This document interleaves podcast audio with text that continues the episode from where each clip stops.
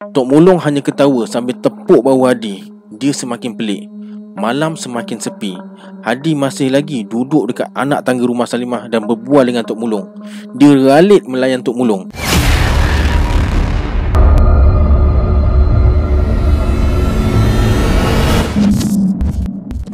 Assalamualaikum semua. Kembali lagi bersama saya Syarul.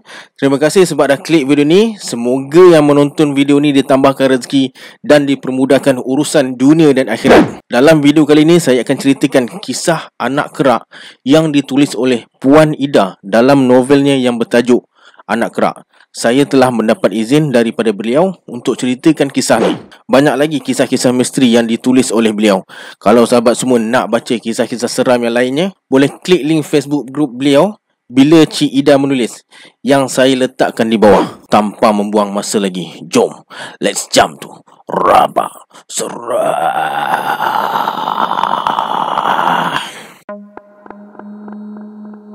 Adin Salimah panggil anak lelaki dia yang tengah duduk merenung hutan belukar dekat tepi rumah mereka. Kesian Adin. Adi memang tak patut bagi kasih macam tu. Walaupun Adin tu bukan anak kandung dia, tak patut dibuat macam tu. Apa salahnya bagi kasih sama rata? Darah daging dia tentulah ada kaitan dengan Hadi. Hanani dan Adin lahir daripada rahimnya juga. Mereka adik-beradik. Bukan orang lain. Salimah panggil Adin lagi. Kemudian dia menghampiri anaknya tu. Dia pandang Adin dengan rasa kasihan dan sentuh lengan Adin yang berbirak tu dengan perlahan. Adin menahan kesakitan.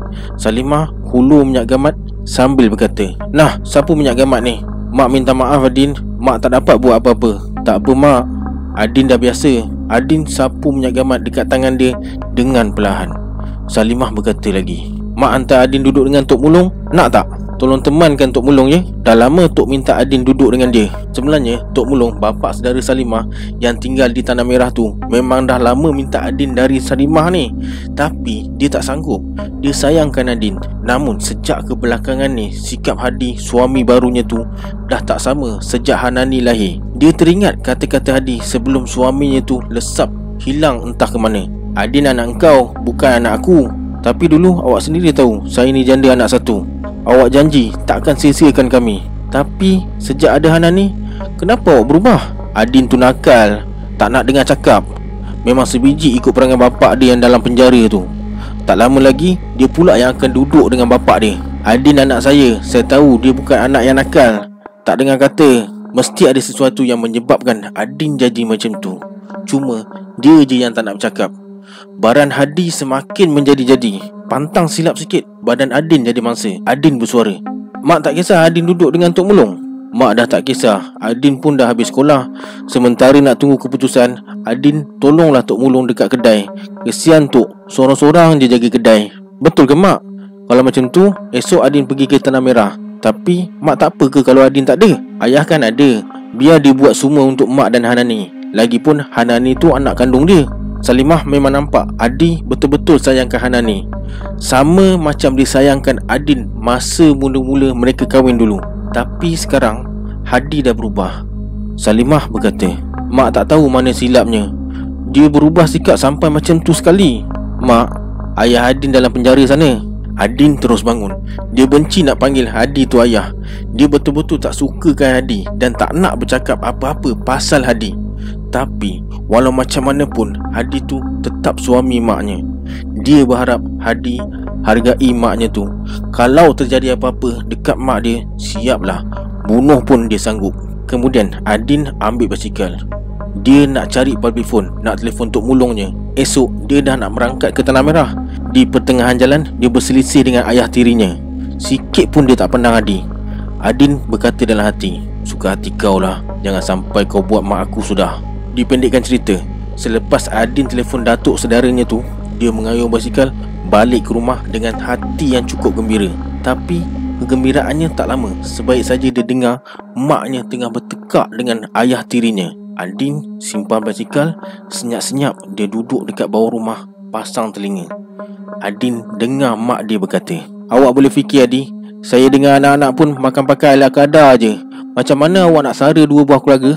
Pandailah aku nak bagi kau orang makan. Bersyukurlah dapat makan. Dari tak makan langsung. Saya akan izinkan kalau awak mampu. Tapi jangan menikah dekat sempadan. Pergi mohon dekat pejabat agama. Ambil borang poligami.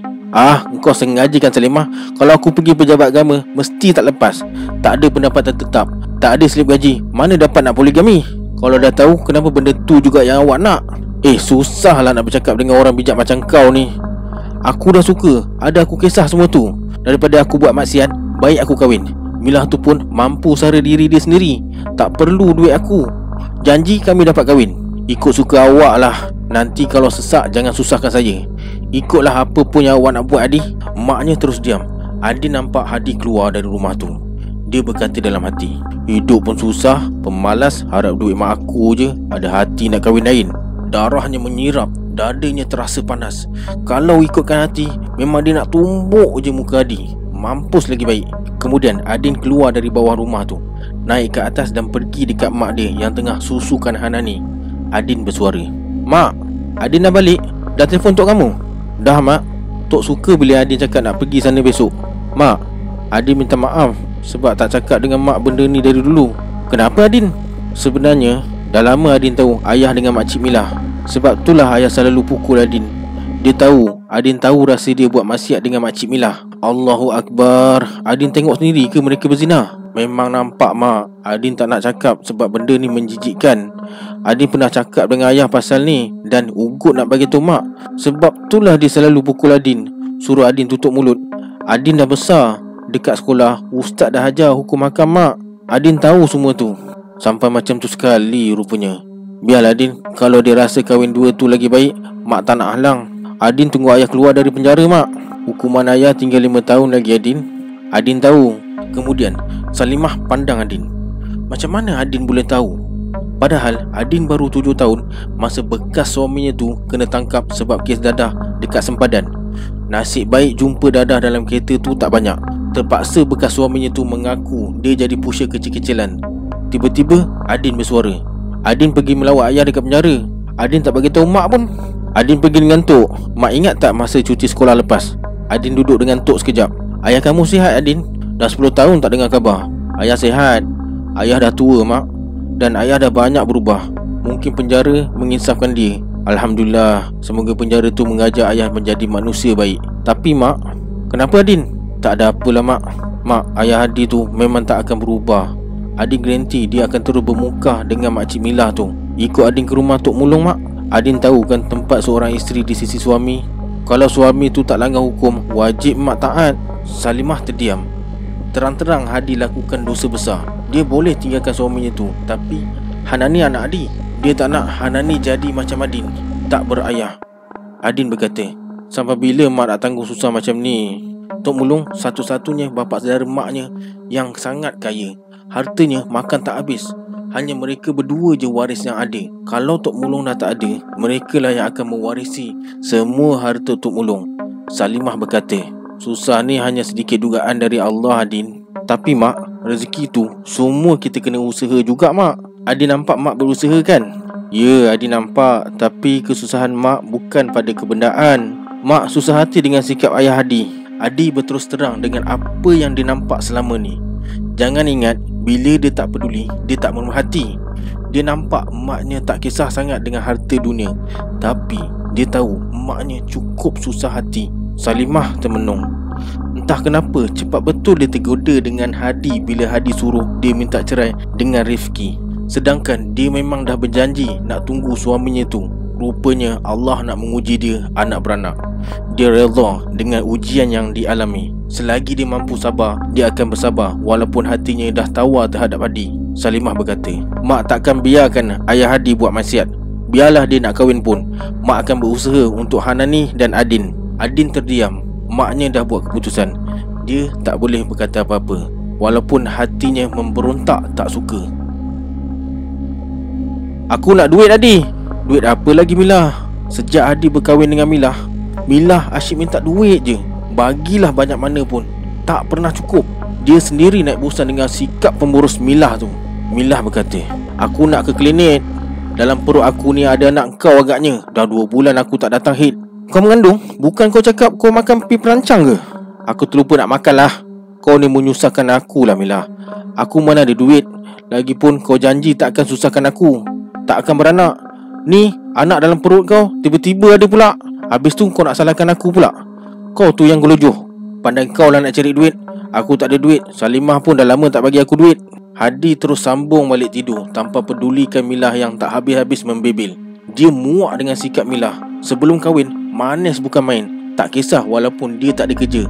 Sampai masa semua dia bongkar Dia ungkit Sampai bernanah telinga nak dengar Nak balik rumah Salimah Dia langsung tak nak pandang muka Hadi lagi. Hadi tengok Salimah makin mewah dengan duit yang Adin bagi. Malu pula dia nak minta duit Adin Disebabkan dia selalu belasah Adin sesuka hati. Semuanya salah dia.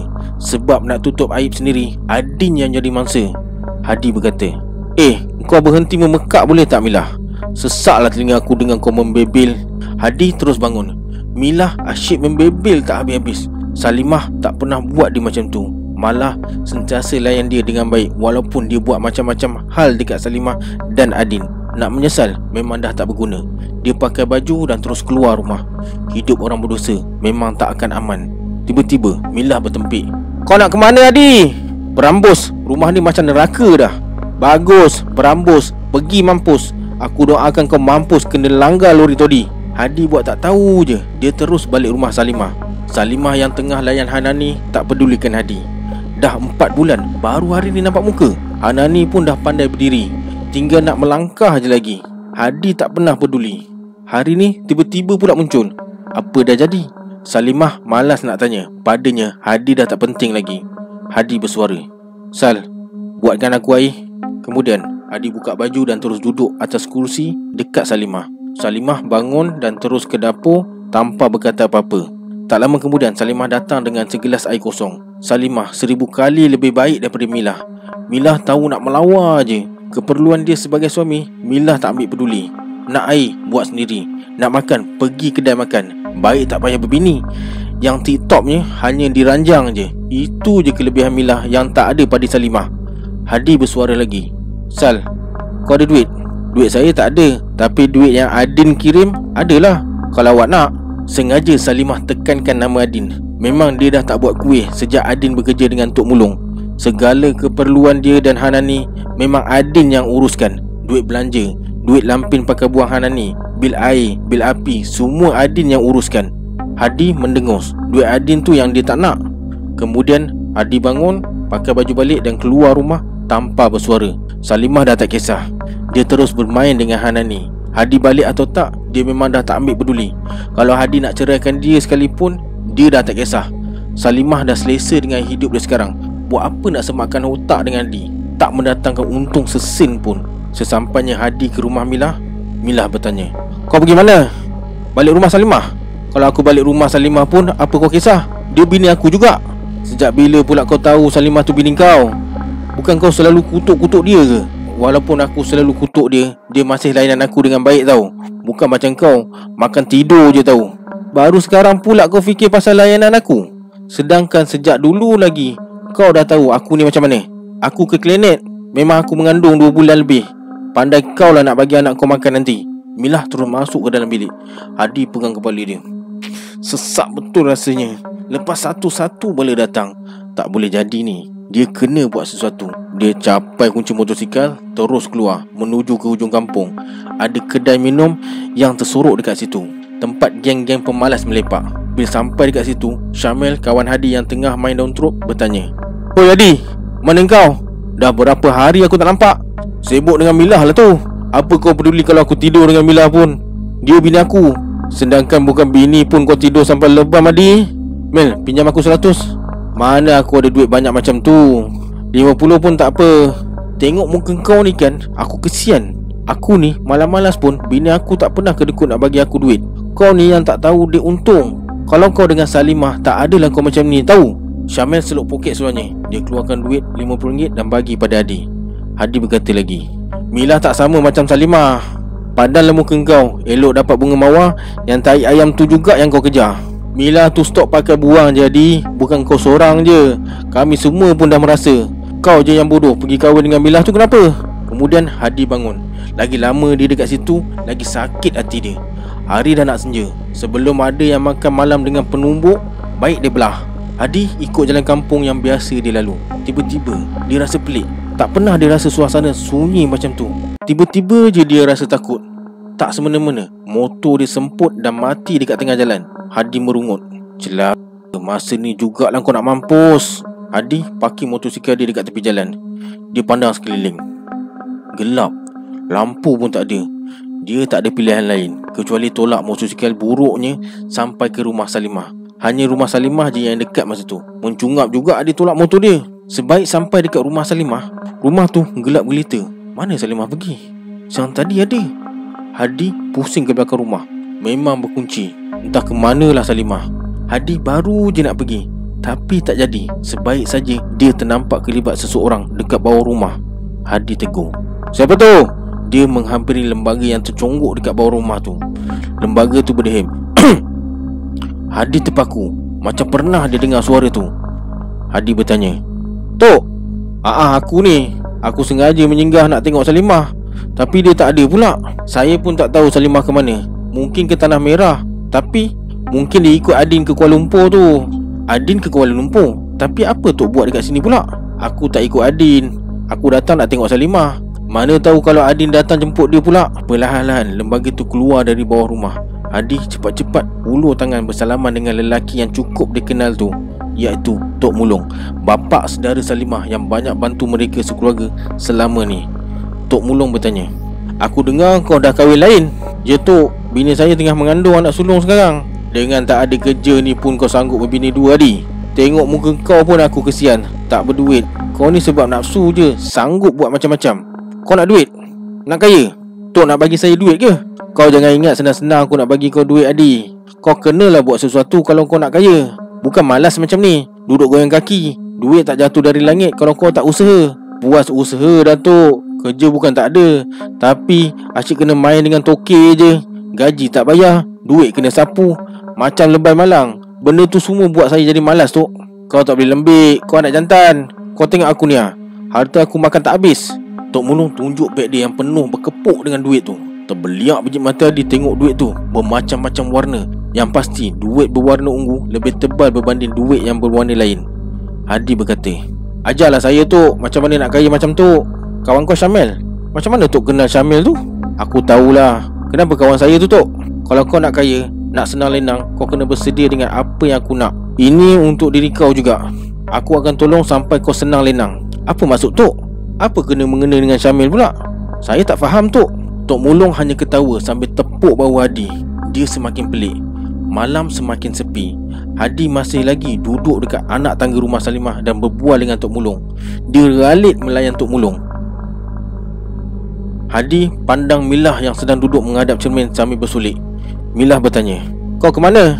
Aku ada urusan malam tadi Melepak dekat rumah Salimah Peduli apa kau dengan Salimah? Cemburu?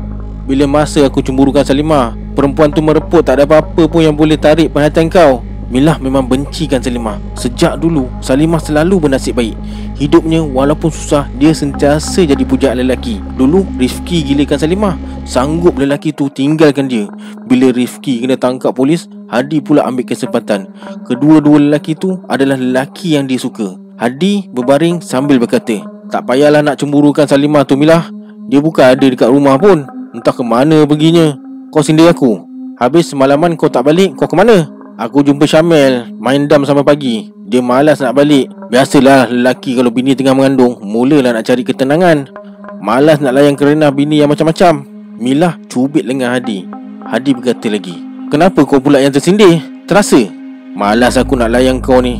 Pandai kau lah nak makan ke Apa ke Aku nak balik rumah mak aku seminggu dua ni.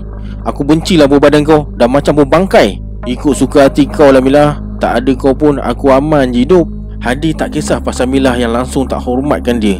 Badan bau bangkai ni jugalah yang Milah selalu peluk. Bila dah mengandung baru nak bau macam-macam. Betul kata Syamil. Perempuan mengandung memang mengada-ngada. Tapi Salimah pula tak macam Milah. Hadi bandingkan Salimah dan Milah Macam langit dengan bumi. Lantaklah nak balik ke tak Dia tak peduli. Hadi teringat Tok Mulung. Orang tua tu tiba-tiba rajin pula melayan dia malam tadi. Mereka berbual sampai ke subuh. Dia tertidur dekat anak tangga rumah Salimah Tahu-tahu orang tua tu dah hilang Entah ke mana perginya. Hadi teringat perbualan dia dengan Tok Mulung semalam. Kau nak senang? Mestilah nak tu Siapa tak nak senang? Hidup susah bukan bahagia pun. Aku nak kongsi sesuatu dengan kau. Kau nak? Mestilah nak tu Sambil menggulung rokok daun yang dikeluarkan dari beg sandangnya Tok Mulung menjawab Aku pun bukanlah senang nak capai kedudukan aku sekarang ni. Eh, sejak bila Tok merokok? Lama dah aku merokok. Aku tak tunjuk je.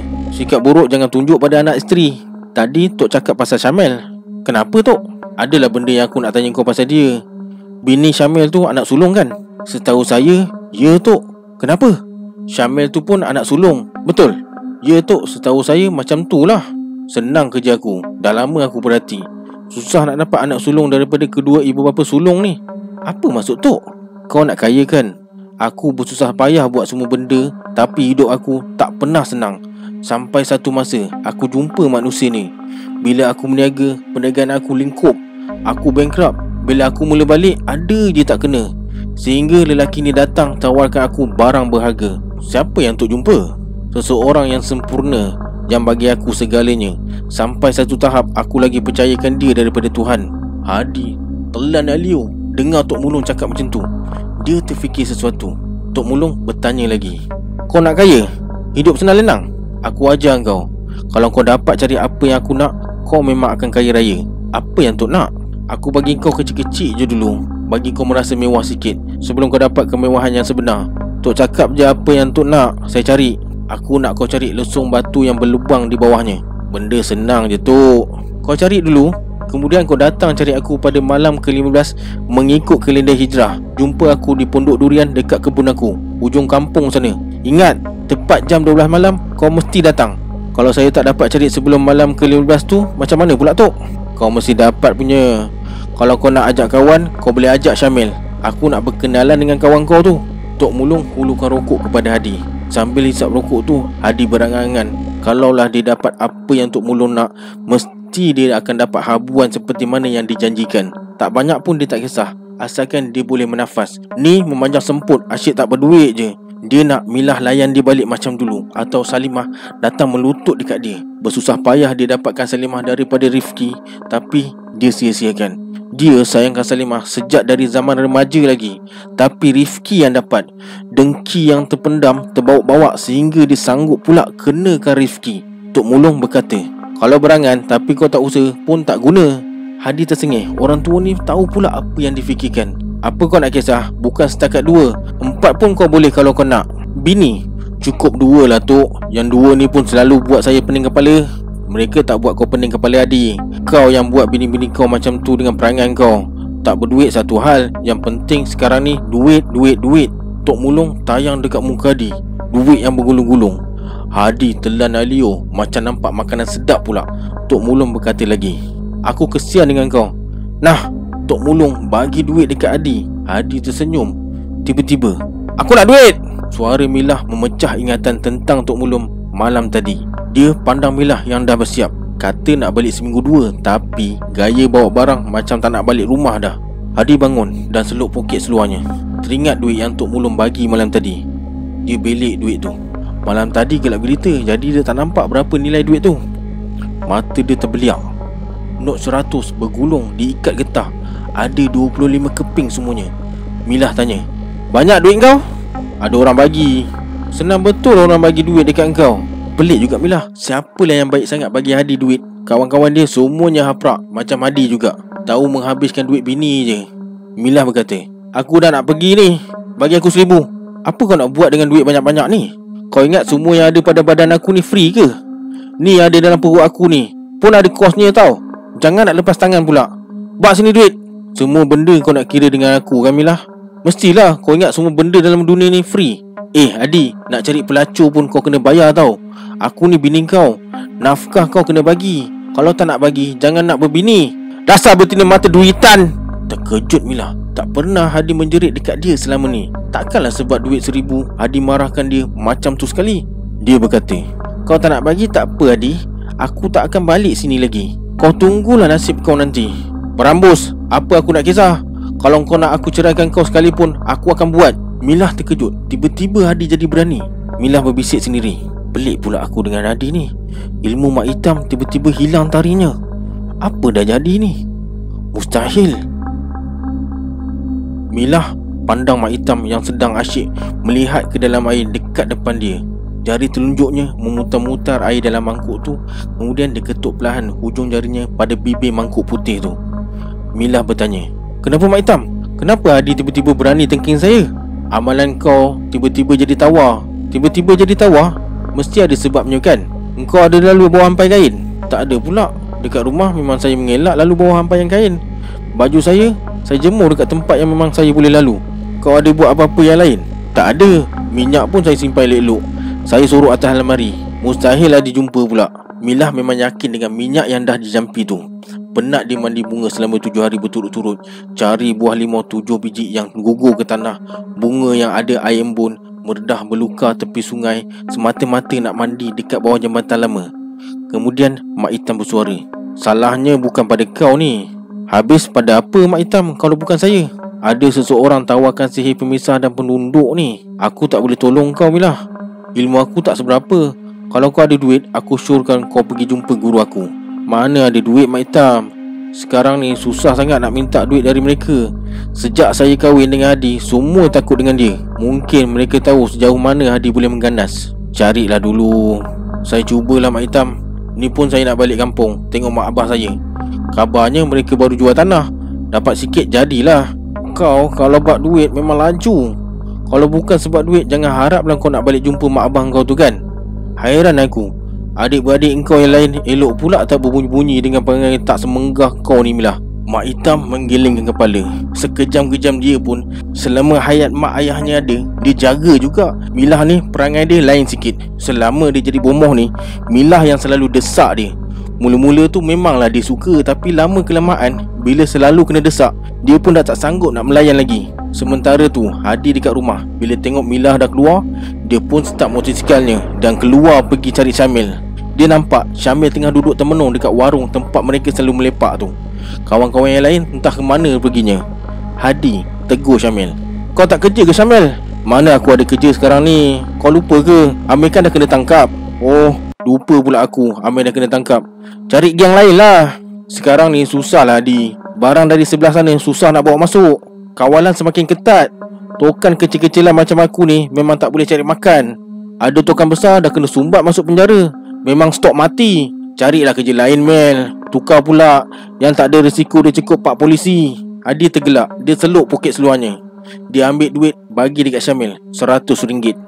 Syamil berkata Banyak ni. Kau pinjam aku baru lima puluh ringgit je. Ambil lah Aku ada duit sikit. Boleh kongsi. Tapi aku ada benda nak ajak kau buat ni. Mata Adi pandang sekeliling kedai yang kosong tu. Kemudian Syamil tanya Apa dia? Kau nak duit kan? Tinggal berapa bulan je lagi bini kau nak bersalin Duit dah ada? Ni aku nak ajak kau cari duit Kalau kau nak Apa projek? Baik punya projek Kau tahu dekat mana kita boleh dapatkan lesung batu berlubang di bawahnya? Lesung batu berlubang? Weh, payah tu Kau tahu je lah Berapa punya lama nak tunggu lesung batu tu berlubang Makan tahun kot Itulah nak kena riki-riki ni Kau nak buat apa dengan lesung batu berlubang tu Adi? Adalah Tapi aku nak sebelum 15 hari bulan ni Tak lama lagi dah Dalam 12 hari je lagi Hadi tak bagi tahu Syamil Apa dia nak buat dengan batu lesung tu. Lagipun Tok Mulung memang tak bagi tahu dia Apa-apa pasal tu. Yang pasti Tok Mulung takkan gunakan lesung batu tu Untuk tumbuk sambal belacan. Syamil berkata Nantilah aku cuba tanya. Aku pun cari juga ni. Tiba-tiba Kak Saudah menyampuk cerita Hadi dan Syamil. Kak Saudah bertanya Cari apa Hadi? Hadi dan Syamil saling berpandangan. Kak Saudah dah lama buka kedai Mesti dia ada benda tu Hadi bersuara. Saya cari batu lesung berlubang kak. Kau nak buat apa Hadi? Berubat ke? Ya kak nak berubat. Badan saya ni kak Banyak sangat setannya. Setan pemalas. Memang patut pun kau pergi berubat Hadi Tapi benda macam ni Berubat macam mana pun Kalau kau tu memang dah jenis pemalas Pemalas jugalah. Tak payah risaulah Kalau jadi projek ni Kita bagi sama rata. Mana tahu lepas tu ada lagi projek besar Yang boleh buat kita jadi kaya raya Masalahnya projek apa yang dia nak buat dengan Tok Mulung ni? Dia pun tak tahu. Jadi dia hanya sebut projek je dekat Syamil. Kemudian Syamil balik rumah. Sebaik saja dia dan Hadi berjanji nak jumpa nanti. Malah isteri Syamil tengah tunggu dia dekat rumah. Kesian pula dia tengok muka Malah pucat je. Macam tak cukup vitamin. Tapi dia tengok banyak pula vitamin yang Malah bawa balik daripada klinik. Mesti Malah tak makan vitamin tu. Malah tanya Mana abang pergi? Cari kerja Malah. Kenapa ni? Macam tak sihat je abang tengok. Penat bang. Cepat betul badan ni penat. Orang mengandung biasalah macam tu. Janganlah buat macam-macam. Duduk je rehat. Nanti abang tolong Mala buat kerja rumah. Syamil cakap je nak tolong isteri dia buat kerja rumah. Selama mereka bernikah setahun lepas Semua kerja rumah Mala yang buat. Mala bersuara. Abang tu cakap je pandai. Tadi doktor cakap kandungan saya dah 25 minggu. Dah boleh beli barang baby sikit-sikit. Abang ada duit tak? Kalau buat duit ni memang kena cakap slow-slow. Sejak kebelakangan ni Syamil lebih banyak duduk rumah je. Tak bekerja lagi katanya. Kalau tak bekerja lagi Mestilah tak berduit. Jadi Kalau buat duit ni Memang sensitif. Syamil berkata Duit simpanan abang tinggal sikit je lagi malah. Abang tak ada kerja. Jadi Duit simpanan Kena backup belanja sikit. Harap abang dapatlah kerja sebelum saya bersalin.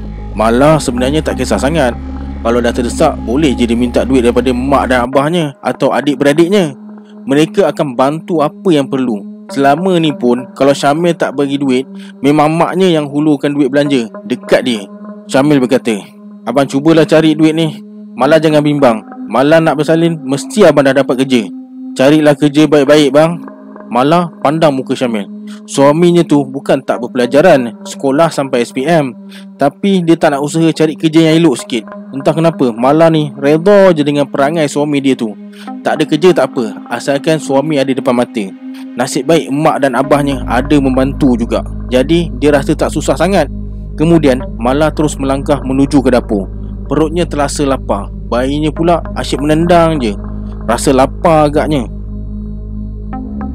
Hari ni dah 15 hari bulan Malam ni kau hantar malah rumah Mak Di Syamil Aku perlukan kau malam ni Adi pegang lusun batu Dia pandang Syamil yang masih terkebil-kebil tu Syamil berkata Aku tak faham lah benda macam ni Sebenarnya kau nak buat apa Adi? Setahu aku benda ni semua sebab nak menurun nombor ekor je kan? Aku tak tahu Tapi apa pun kita jumpa Tok Mulung malam ni Baru kita tahu Tok Mulung?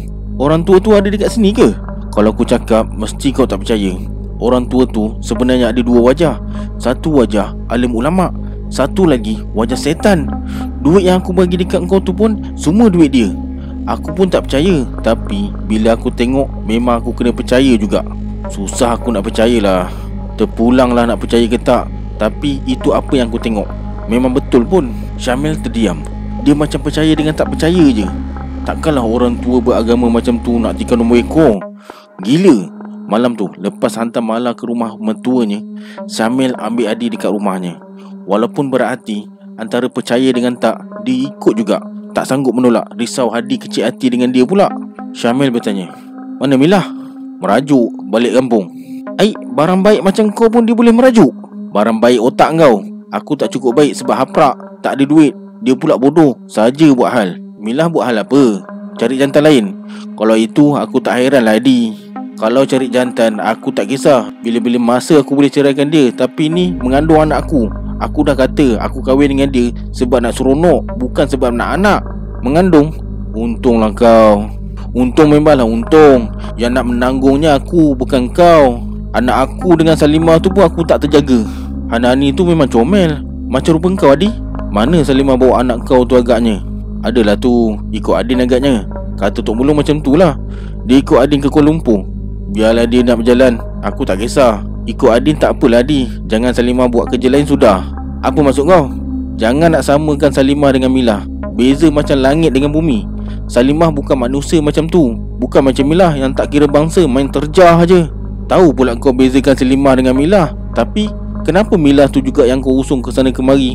Walaupun kau tahu Tak ada faedahnya bersama dengan Milah tu. Entahlah Aku tak tahulah kenapa Milah tu pada aku serba-serbi bagus.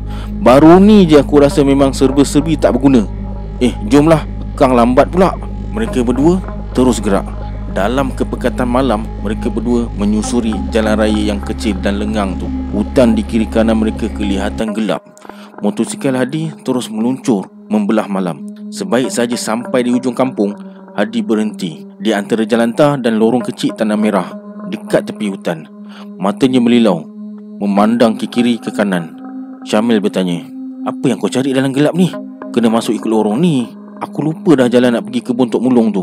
Kau ni nama je anak buah Tok Mulung. Sabarlah aku cuba ingat ni. Tiba-tiba Mereka dengar suara orang berdehem. Syamil berbisik dekat telinga Adi. Suara siapa tu? Syamil mulai rapat dekat Adi. Hadi jadi tak tentu arah Dia ketakutan. Tengah malam macam ni Dalam hutan Siapa yang tak takut? Sekali lagi mereka berdua Dengar orang berdehem Hadi bertanya Siapa? Aku? Tok Mulung ke? Ikut denai ni. Sampai denai ni habis. Pelik. Sebaik saja suara tu habis bagi arahan. Angin tiba-tiba bertiup agak kencang. Pokok-pokok bergoncang kuat. Hadi dan Syamil saling berpandangan. Dalam gelap Walaupun mereka tak dapat melihat apa-apa Mereka berdua cepat-cepat naik motor Dan menghala ke arah denai tanah merah tersebut. Terkial-kial Hadi kawal motosikalnya Jalan denai itu tak berapa elok untuk mereka lalui. Terpaksa dia memperlahankan motosikalnya Risau terjatuh pula. Mereka akhirnya sampai di hujung denai tersebut. Hadi matikan enjin motosikalnya Keadaan jadi gelap gelita Syamil bertanya Hadi, mana lampu suluh? Sabarlah, aku tengah cari ni. Okey, dah jumpa. Hadi segera nyalakan lampu suluhnya. Dia suluh ke sana ke sini. Kelihatan ada lorong menuju jauh ke dalam hutan sana. Hadi terfikir sendiri. Betul ke kebun Tok Mulung dekat sini? Nampak lain macam je. Mustahil kebun orang tua tu semak macam ni. Tiba-tiba Syamil tepuk bahu Hadi. Terkejut Hadi dibuatnya Hadi tanya Apa? Aku nampak cahaya api dekat ujung sana. Mana? Aku tak nampak pun. Tu, tu, tu Cuba kau tengok tu betul-betul. Aku nampak. Tok Mulung tunggu dah. Cahaya tu macam jauh je aku tengok. Malam macam ni Memanglah nampak jauhnya. Hadi teruja. Beg galas berisi lesung batu tu Dia peluk erat. Macam bawa duit berjuta. Semakin jauh mereka berjalan menuju ke arah cahaya tersebut Cahaya tu semakin menjauh. Syamil dah tak sedap hati. Mereka terpaksa berjalan jauh ke tengah hutan.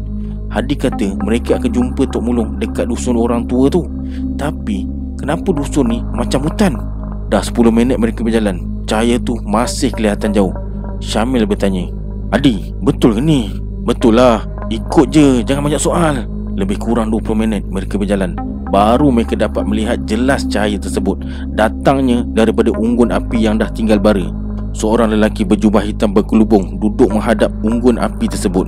Lelaki itu bersuara Bakar jamung tu Suara garau sama seperti suara berdehem ketika mereka berhenti di hujung jalan tar. Syamil mula ketakutan. Adik ambil jamu yang masih belum dibakar lalu dihulurkan ke arah unggun api yang tinggal bara tu. Suasana jadi terang benderang. Baru Syamil dan Hadi dapat melihat kawasan tersebut seperti gelanggang silat dikelilingi hutan dan di tengah-tengahnya lapang dengan tanah berpasir. Lelaki tu bersuara lagi. Duduk. Ni barang yang Tok minta. Tak banyak soal Lesung batu tu ambilnya Lalu dia bacakan jampi serapah. Tekumat kamik mulutnya memuja Benda berwarna putih di tangannya. Kemudian dibakar benda tu sampai jadi abu. Lepas tu abu tersebut diambil Lalu digosokkan atas lesung batu tersebut. Sambil mulutnya tekumat kamik membaca sesuatu. Syamil dan Hadi perhati je lelaki tu. Dalam hati Syamil dia bertanya-tanya Betul ke lelaki ni Tok Mulung? Setahu aku Tok Mulung bukan macam ni Tiba-tiba Tok Mulung bersuara. Hati tak boleh berbolak-balik. Kerja ni kena sempurna perbuatan dan niatnya. Esok ada pembelian. Aku nak kau beli seratus ringgit. Hadi hanya mengangguk. Syamil terdiam Tak berkata apa-apa. Tiba-tiba dia jadi buntu. Apa yang dimaksudkan dengan pembelian tu? Apa yang Tok Mulung suruh beli? Nak tahu? Tunggu sambungannya di video akan datang. Saya Syarul. Assalamualaikum. Adios sah!